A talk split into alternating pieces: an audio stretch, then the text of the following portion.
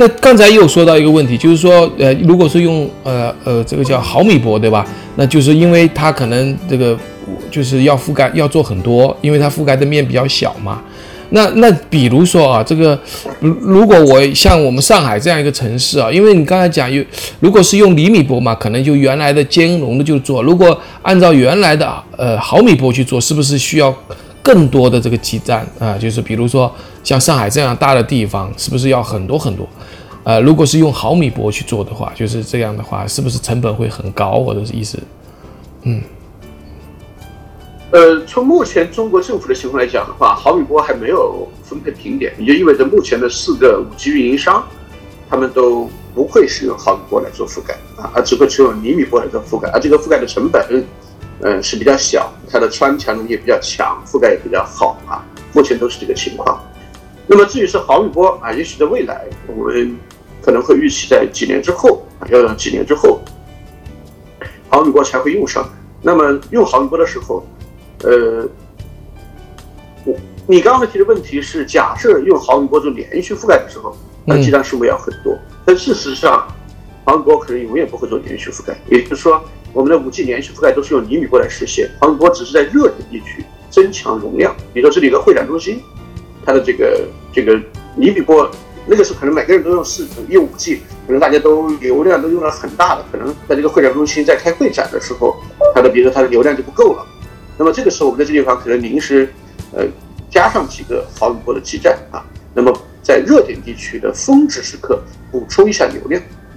哦。呃，它不会说毫米波以后要做连续覆盖，那也也就是这里有流量，比如说这里有很多人在开会，我就给他加个毫米波基站。那你有流量，比如说这个西湖，它那个遇到这个这个放大的时候，放大的人很多，那我就加一个毫米波基站是可以的。所以毫米波它。很有可能永远不会做连续覆盖，而只是在热点地增加增加容量。那这种情况底下就不存在这个毫米波一定要呃多少多少个基站的问题，而是有需要就上，没需要就不上啊。谢谢。那那那如果用毫米波就更快嘛，对吧？肯定是更好嘛，对吧？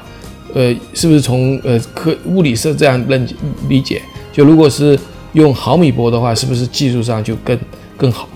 比如说下载是更快？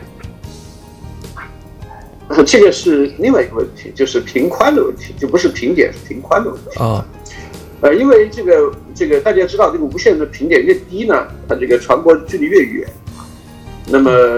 那么它的这个，但是它的这个频宽资源就更有限啊。啊，就好像说二环之内啊，这个北京二环之内，它的这个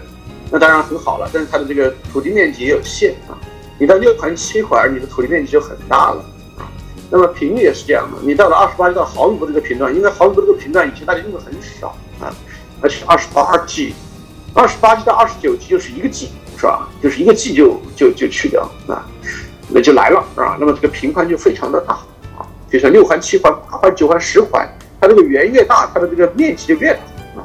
所以呢，它在毫米波频段呢，它的这个频宽可以空余出很多频宽，以前都没人用啊。那么这个时候，你可以，如果你的技术能够满足这个这么高频点、这么高频宽的要求，那么你就能够提供很大的容量啊，啊，这个是这个是这个情况啊。但是呢，呃，目前毫米波的芯片啊，从这个从国产角度来讲，还只是刚刚起来，还不成熟，所以目前上毫米波，那么我们可能很难做到呃国产芯片的广泛使用啊。这是第一个，第二个呢，就是毫米波目前呢，我们还不需要，因为五 G 的流量现在用不掉。那我为厘米波的流量用不掉，那我为什么急着要上毫米波呢？所以，所以，所以尽管毫米波它的这个容量确实可以理论上做到很大，因为它那个频频段很干净、很纯洁，而且以前没人占用。但是基于它的覆盖很小，基于它的技术目前不成熟，基于目前厘米波已经够用了，所以目前毫米波短时间之内在中国还不会涨。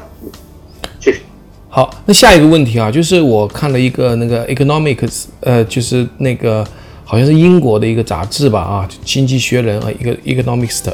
他说啊，这个五 G 和物联网技术是应用是非常相关的，啊，有的甚至说就是将来我们的每一个包括车辆啊，交通中的车辆都可以就是物物相连嘛，通过五 G 的这个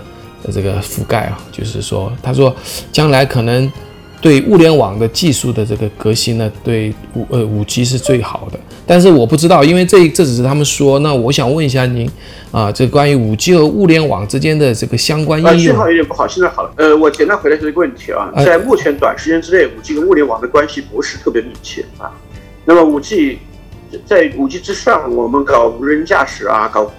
互联网都是人类的美好愿景啊。我们那么整个中国呢？包括这个全世界正在往一个方向努力啊，但是短时间之内，物联网跟五 G 的联系不太密切啊。那么目前物联网跟五 G 联系最密切的一个应用是在大巴车上做五 G 的视频流的，基于五 G 视频流的实时回传。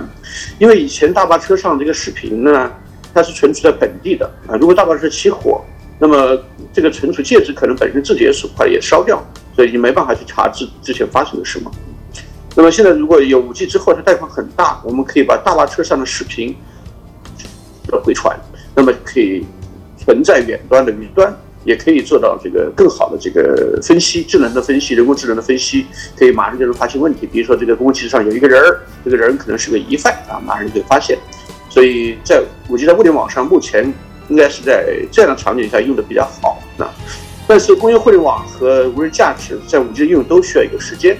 现在大家正在努力啊，那么什么时候能够成熟，这个时间还说不好。那么也有人认为可能会五 G 的下半叶才能成熟。哦，谢谢。啊，我其实，在大巴上以前很早以前吧，大家看那个上海的那个电视节目，就经常会断掉。那那他们说的是说这个五 G 啊，比如说我们要超车了，那么我发个信号，通过这个物联网，对吧？点对点还是怎样啊？反正就是就是能够让这个。呃，其他的车知道啊，后面有车来了，或者说我开到一个晚上开到一个地方，那个灯就帮自动打开了，然后离开的时候灯就灭掉了。当然这是这是一个理想状态哈。当然我相信啊，就是五这是一个五 G 的一个可可能的一个应用吧。但是呢，在国内很少说到哈，就是你像你说的这个五 G 在这一块的物联网的应用。